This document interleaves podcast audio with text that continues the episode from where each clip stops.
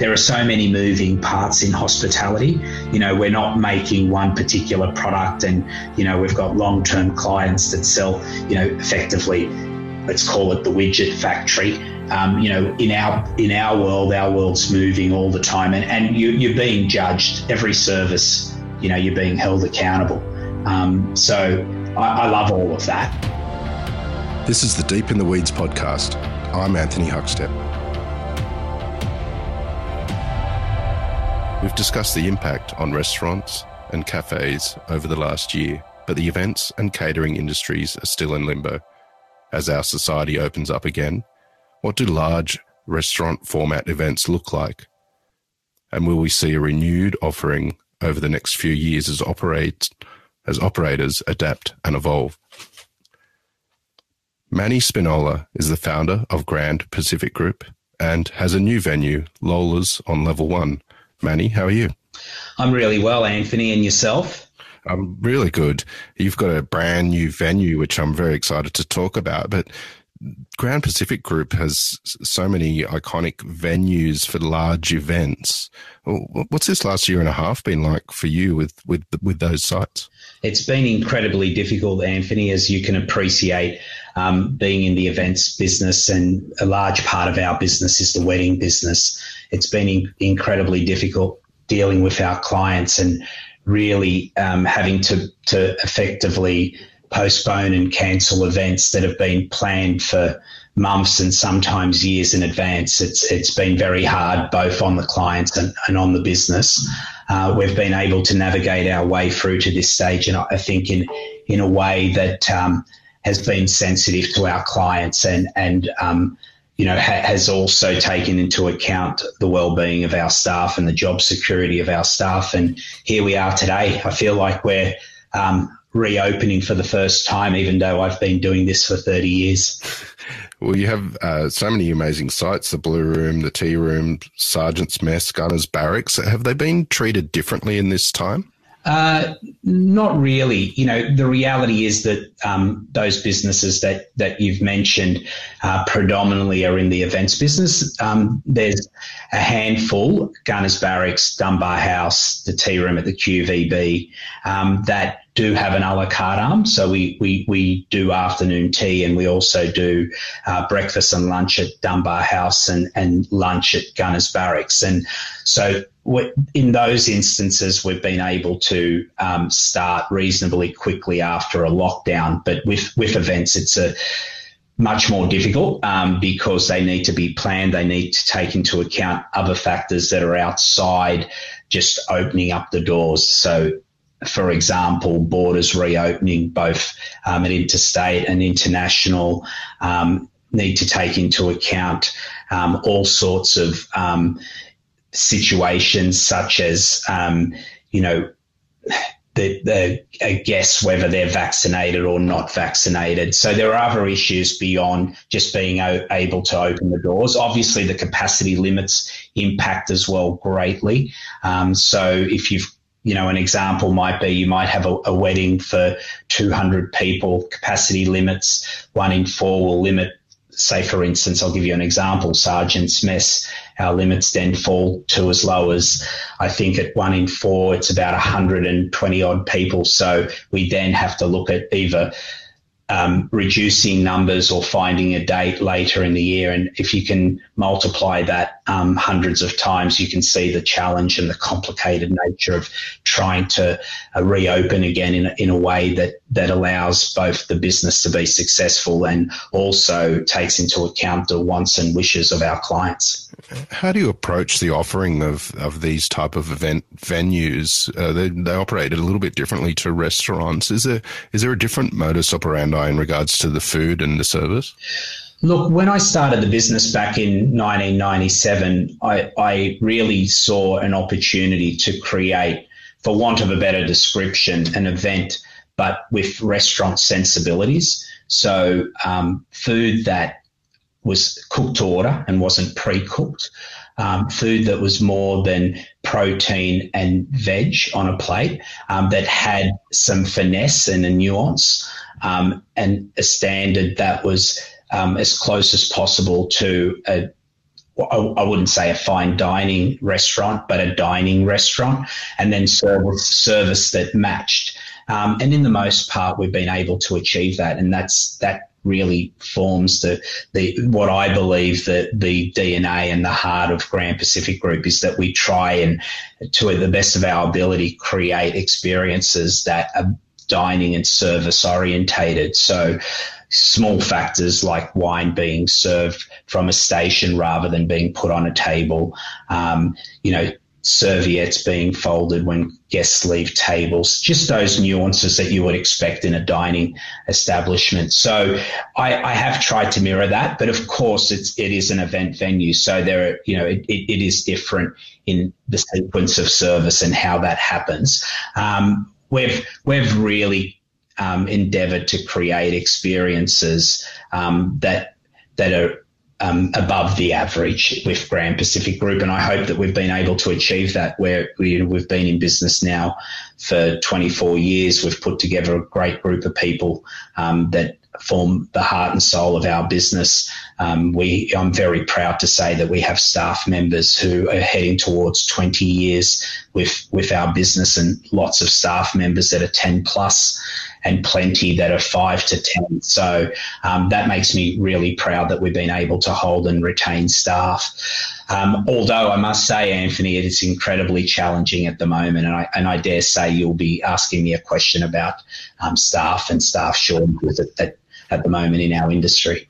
Well, well, let's go there. What's what? What are the issues that you're facing, and and do you see some solutions?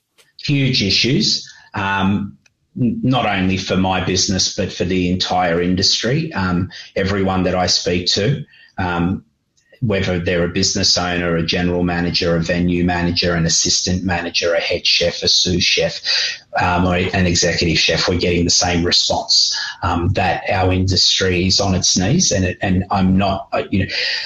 Um, I'm not a dramatic, dramatic person, but it, it's seriously in all the time that I've been in this business now heading towards 35 years. I've never seen it like this. Um, it needs to be a partnership between private and um, government in how we address this. And I think there are many facets to it, but we, we definitely need to broaden the skilled migrant visa to include um, front of house, make it a pathway that's easy. We also need to even think about um, positions like kitchen porters, cleaners. We don't have enough of those people. As Australians, we love to entertain. We love to socialize with our family and friends, but we can only do this if we can execute. And in order to execute at a high level, we need people. And um, unfortunately, um, as Australians, we don't see hospitality um, in the most part as a career option and so it, it, it's not attractive or aspirational. And I think we really need to work together um, as an industry and with government in, in, addressing that, and whether that's via education, um, whether that's also better pay scales. Obviously, that will have a knock on effect on price. Um, we then need to, you know, the obvious ones out of lockdown are the um, student visas. We need to get our students back into Australia. We need to get tourists. I mean, our, our businesses, particularly during high season, are so dependent on tourists um, who have a working visa, a six month working visa, and they really fill the gap.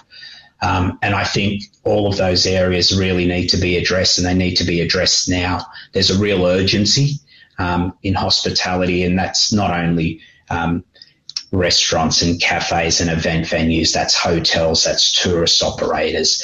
Um, and and uh, it's a real problem. And if we don't address it, we, you know, to give you an example, we have to close um, at some of our venues on on the on the slower days just to keep the doors open at the moment. And um, you know, I've never I've never been forced to do that in the past. There are many many challenges with reopening um, at the moment, but. Uh, are there opportunities to solve issues in, in the sector um, and and approach a new uh, dawn of hospitality that you can see? Uh, absolutely. I think the education piece is um, the, the big piece. I think we need to create um, opportunities for young people, school leavers to be educated in our industry. It's a wonderful industry. I mean, it's so rewarding. We're we're in a. I, I often will say to um, our teams, we're in a happy business. We're in the business of creating amazing social experiences, whether it's a, a, lunch or a dinner with family, whether it's an iconic birthday or a wedding or a large corporate awards dinner. It can be any any style of event or type of event, but typically. Um, you know, we bring people together, we drink, we eat together, and that's that's a really beautiful thing. Um, but in order to do that, we need to have trained professional people in in our businesses to be able to deliver on those experiences. And I think the education piece, I think we need to make hospitality more attractive. Uh, we need we need to be able to talk to um, you know the next generation of people that are going to enter hospitality, whether it's via the school system um, to get them early and let them know that um, there's great opportunities in hospitality. I mean, what an amazing industry! You get to travel, you know, if, if you're a great bartender, a chef, or front of house, you'll get a job anywhere in the world. So we, we need to play to our strengths and really encourage people to enter our industry. Um, we all love it. Once you catch the hospitality bug, you're caught for life. Um, and and I feel that you know I'm an example of that. I, I went to university and um, have a degree in finance and accounting, but as soon as I got into hospitality, I knew what I wanted to do. Um, so, and I, and 35 years later, I'm here and I'm more engaged and, and, um, you know, excited by the opportunities than I've ever been. Take us back to when you were young. What sort of, what sort of role did food play in your family when you were a kid? Yeah, it played a big role. I mean, you know, we migrated. We're a classic uh, migrant story. Uh, my parents migrated in um, the early 70s, 71 from Portugal um, to Australia and, and um, from a poor background. I, I was I was born in Madeira, a small island off the coast of um, Portugal, and uh, we lived off the land. And um, food was everything. I mean, I, I remember my mum baking in the backyard. My dad made an oven, and my mum baked in the backyard bread. We had chickens and rabbits in the backyard to begin with well when they were allowed back in the early 70s and food was always an important piece it was always about family and celebrating and i you know and special occasions um, so food played a, a, large role in my life all the way through and interestingly enough i have three brothers who live in brazil in sao paulo and they all ended up in hospitality as well so so yeah, by chance you know uh, this is the way that life worked out for us. And I think that that was the connection to food and how we were brought up. You mentioned once you caught the bug for hospitality, you, you were hooked. Uh, take us back to that moment. What was the, the experience that brought you in? it's they're all big stories, but I'll try and summarize. Um, in my final year of uni, there was an opportunity to start a business. Um, it was 1988 um, the World Expo was on in Brisbane, and a friend of mine, his father owned some holiday units on a small island, and his father was saying, you know, we should do something um, with those holiday units, and both Angelo and I said, well, you know, there'd be a good opportunity. The expo, and that was 1987. I said, we both said the expo's happening in 88.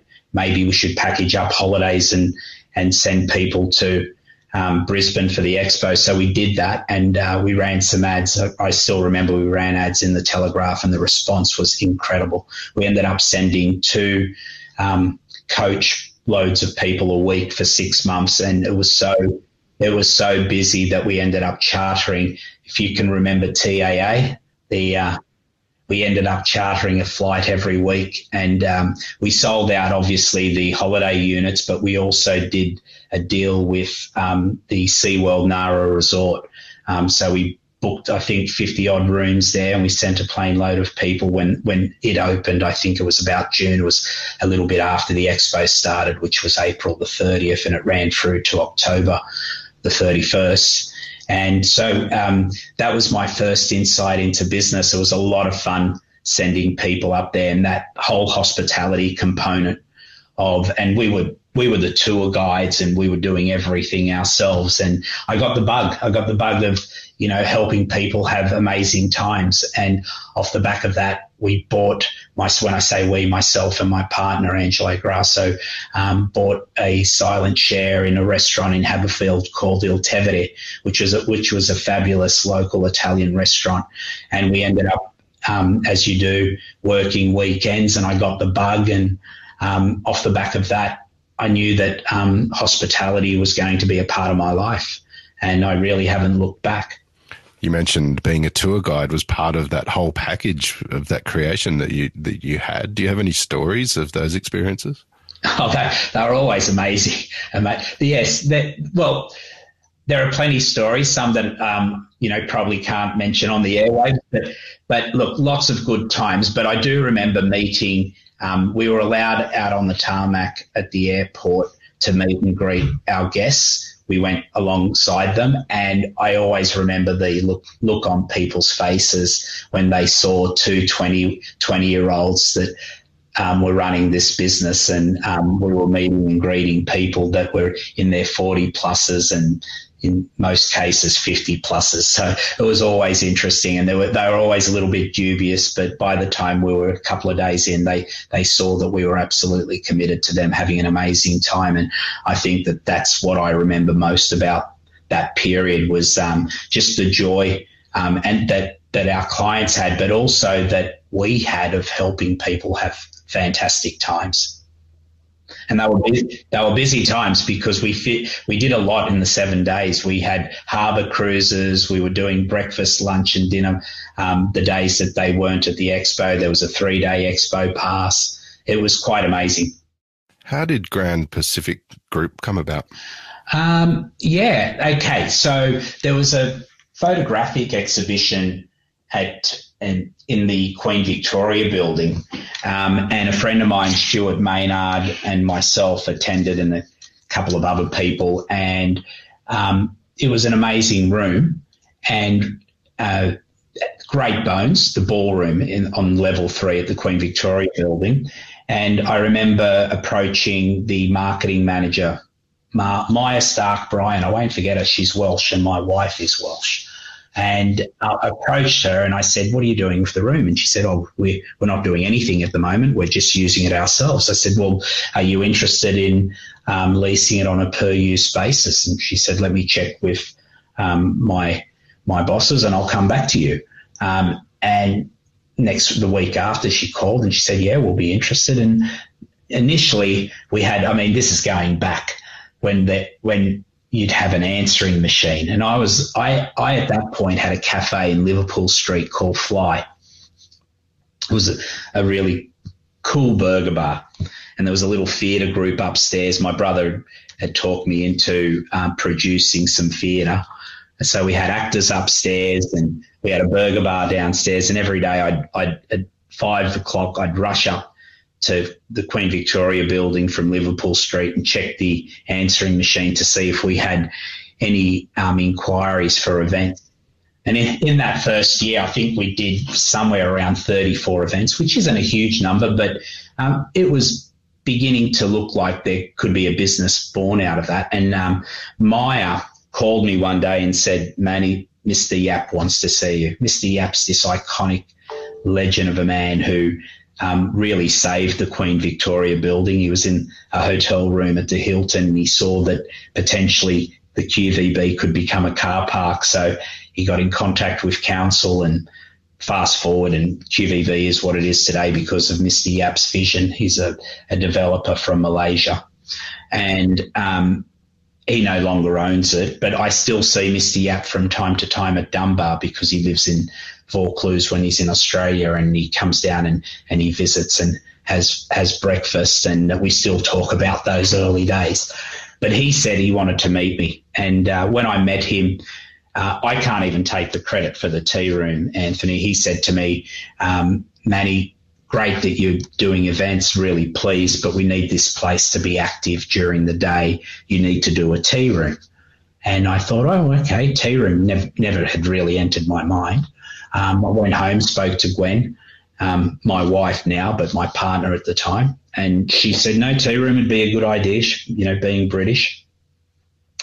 So Mr. Yap said, look, I'll send you to Raffles. You can go and have a look he had connections at Raffles in Singapore. He said, I'll send you to Raffles. You can go and have a look and come back and we'll have a chat. So I did that, spent a few days in, in Singapore and saw what an amazing operation they had and came back engaged and ambitious and wanted to do a tea room. And um, where we put, we put a deal together and the tea room was born. Um, so in 2000, we opened um, the tea room, and that was really the start of Grand Pacific Group. The early days were tough. I mean, we were on level three.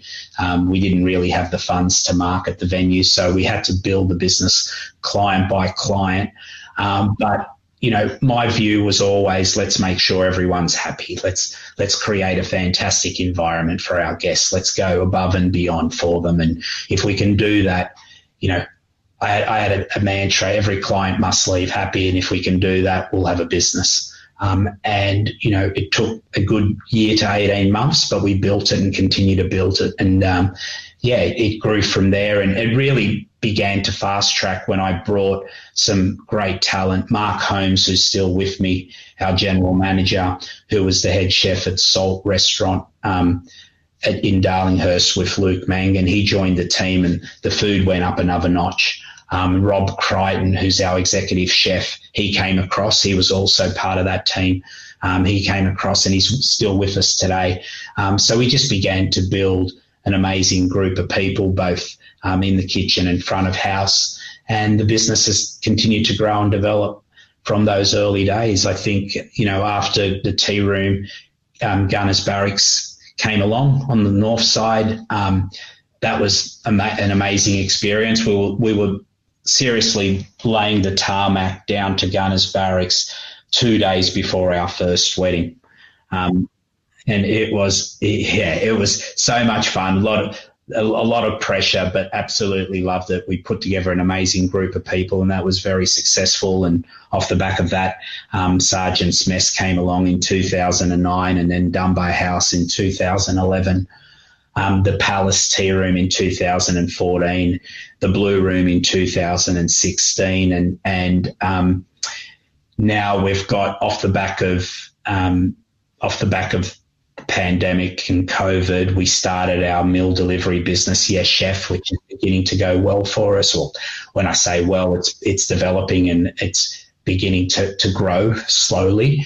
Um, and we've got an amazing uh, venue opening in Canberra in April of 2022 called the Marion, which is in, in an iconic location at Regatta Point.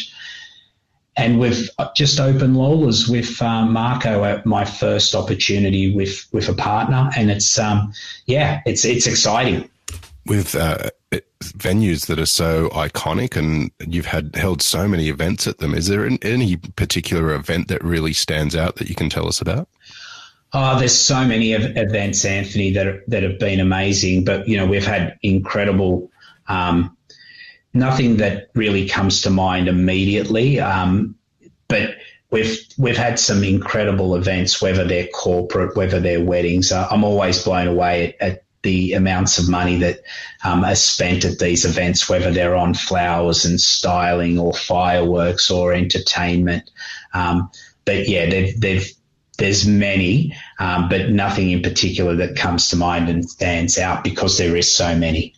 Um, but yeah, it, it, always is an amazing experience to to be part of facilitating those events for clients. Now you do have a new venue which is outside of the group.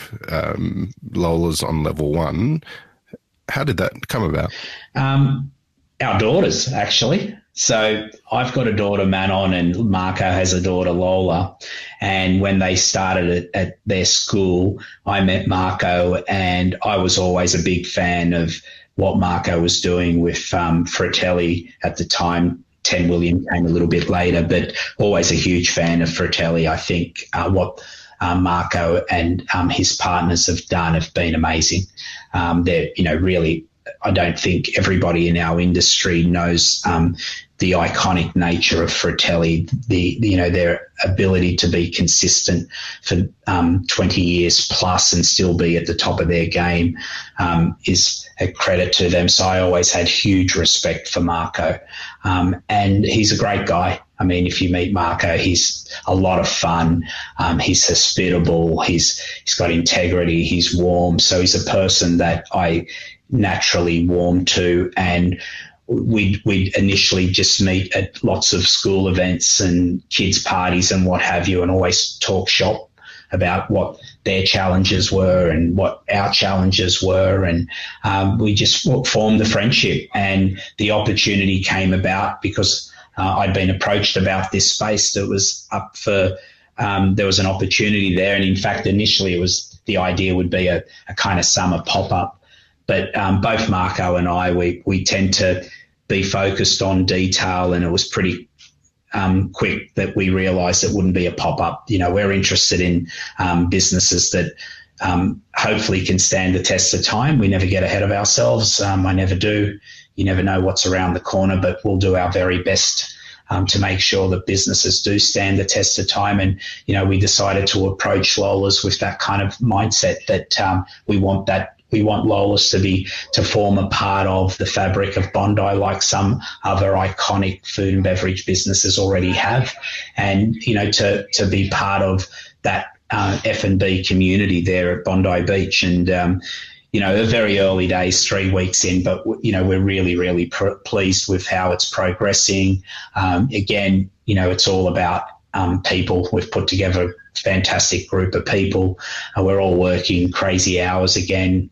I feel like I'm back to being 20, but you know, absolutely, absolutely loving it, and um, you know, really looking forward to you know what opportunities lay ahead, and and um, you know how we can develop Lola's to hopefully being you know a business that can be there for many more many more years to come.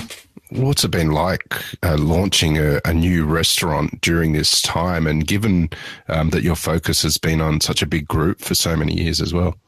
You look at it, uh, it, it, has been difficult, um, particularly the resourcing and the staffing. Um, it's been tough. There's, there's really um, a small pool, and um, the industry um, is short staffed. So it's almost everybody's competing for really good people um, for the best people. And, and that's been tough. I mean, we would love to, you know, in very simple terms, almost increase our staff count by somewhere around 30 to 40%.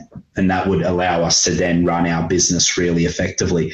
Everybody's putting in crazy hours at the moment that, you know, ultimately we know are not sustainable and we need to address. And that's what we're doing. You know, we have made a, a big decision to close Monday and Tuesday at at Lola's in order to um, really ease the pressure and allow our team to to have a rest and and to um, be able to rebuild. And we're hoping that over the next um, you know four to six weeks that we can build our team and, and get back to seven days because we, we that's what we want to do. We, we believe that part of Lola's DNA is seven days at, at Bondi Beach. What sort of appetite are you seeing from your customers for events and, and going out? Is there any hesitation? Uh, no, no. There's there's definitely there's definitely a demand there. Look, obviously, um, what we're seeing is the the demand piece of the business is going to come back, and it's going to. It, it I, I think we can get back to almost normalised um, trading conditions as soon as all the restrictions are lifted. So there's a little way to go. We need to get rid of the capacity limits, etc. Um, and once we get to that point, I think you'll see business come back to pre COVID levels. And there's a real interest. I think what COVID did was really make it very clear for people that, um, you know, life can be disrupted, um, that we're not in control of it, and that we really, what's important to us are, are our relationships with our loved ones, be it family or friends, and that it's kind of, I think for all of us, we've realised, and I definitely speak for myself, that you know you want you want to have those memories. You want to have those special occasions. And typically the backdrop to them will be a restaurant, it'll be an event venue, um, it'll be a pub or a club um, or a hotel. So I think our industry long term is in a good position because I, you know, particularly um, off the back of how people are feeling. Um, but our challenges lie in how we can create our our workforce to be able to accommodate that demand. We've still got a long way to go. The events business won't change overnight. I mean, we won't get back to normalized revenue with our event business, I'd say, for six between six to 12 months. Um, but we're getting there. Um, restaurants, you turn, um, you know, you kind of see that a little bit more instantly. You open your doors, you switch your lights on, you fire up your ovens, and, you know, effectively the phone begins to ring. Events business, you need to plan in advance, and there's a bit of a lead time, bit of a runway before you get to capacity. What sort of impact has the last year and a half had on you personally, given your, the the long period of time that you've been in the industry? Do you see your um, role and and views of the industry changed because of the last year and a half? Yeah, I'm I'm saddened by the fact that um, a lot of the workforce, you know, and I'm thinking somewhere between five and 10% have left the industry, and it might be even more than that. Uh, within my business, it's definitely around that number have actually left the industry and are not coming back to it because of, um, you know, the, the security and the stability issues around our industry. Uh, and I'm saddened by that because we have an amazing industry. Um, and and unfortunately, people do need to put food on their table and a roof over their head, so they've had to make those big decisions. Um, so that part of it. The other piece is to really be supportive of our, our team, the people that have decided to stay in our industry and be a part of the journey together. I, I really, I feel that our industry, we need to look after our people better than what we have. We need to create better work conditions for them. And, and I definitely, in all of my um, dialogue with my team, it's about creating best practice workplace for our team. I think that that's going to be critical. I almost feel that um, the businesses that will flourish and survive will be the businesses that look after their teams and, and create best practice in terms of the work environment. And I definitely think that that's front and center of how I'm feeling about our business. Um, and you know i'm really i'm really focused on creating experiences for our our business you know for sorry for our clients through our business. I think you know let's let's make sure that every opportunity we get to impress our clients that we do that. In and that might be just just by saying you know having having a conversation you know genuine care going above and beyond, attention to detail, all of those factors that we know can make a difference. But, you know, ultimately it's about caring. And I think people feel that. You mentioned you got hooked on hospitality after a finance degree. What is it that you love about what you do in the hospitality sector? Uh, I, I love, I love people. I love, um, I love chatting to people. I love people in general. I love their stories. Um, and I like to make people happy. That's part of who I am. Um, and the other piece is I, I, I enjoy business. I love, um, you know, putting groups of people together and finding a common thread that we can all aim up at and try to achieve as a team. Um, I love doing that. Um, I love creating a fun work environment, uh, but I have a serious side as well, and, and I, I like to try and achieve goals. So I love all of that part of it. So that's that's really attracted me to hospitality. There's there are so many moving parts in hospitality. You know, we're not making one particular product, and you know we've got long term clients that sell. You know, effectively, let's call it the widget factory. Um, you know, in our in our world, our world's moving all the time, and and you, you're being judged every service. You know, you're being held accountable. Um, so I, I love all of that, and that's really what's attracted me to the industry with uh, events and the industry opening up again, um, there'll come a time when we're all busy. What, are you most looking forward to? Oh, what am I most looking forward to? Tra- traveling. Can't wait to travel. um, haven't traveled since um, 2008. When I say haven't traveled, I haven't traveled overseas since 2018. So really want to um, hop on a plane with the family, go and visit, go and explore. I love traveling. Um, my wife's family's in Wales. I've got family um, in Portugal. We love to go see um, Europe, you know, and, and I learn so much when I'm traveling. I'm always looking at what um, people are doing um, not only in my industry, but in architecture and other industries. In, um, and I love learning. So I really miss the travel and I just love different cultures, you know, experiencing. So really looking forward to that. Um, and just looking forward to people having hope again. I think it's been a tough um, two years for most people. And um, I think we all, as humans, hang on to hope and that our lives will all improve. And I'm looking forward to everyone feeling that a little bit more and feeling that there's more hope. Um, so they're the things I'm looking forward to. But yeah, definitely travel. Can't wait. Can't wait to take the kids and Gwen and um, go and experience. I think we're planning already for next year. Well, I think there's many people feeling that way, Manny, and it's been an absolute honour to have you on Deep in the Weeds today to hear just a bit of your story. Um, please keep in touch, and uh, we'll catch up again soon. Thanks, Anthony. Appreciate it. Have a gr- have a great day. Take care. This is the Deep in the Weeds podcast. I'm Anthony Huckstep. Stay tuned as we take a deep dive into the lives of the incredible people who ply their trade in the food and hospitality sector. Special thanks to executive producer Rob Locke for making this all happen. Follow us on Instagram at Deep in the Weeds Podcast or email us at podcast at deepintheweeds.com.au. Stay safe and be well.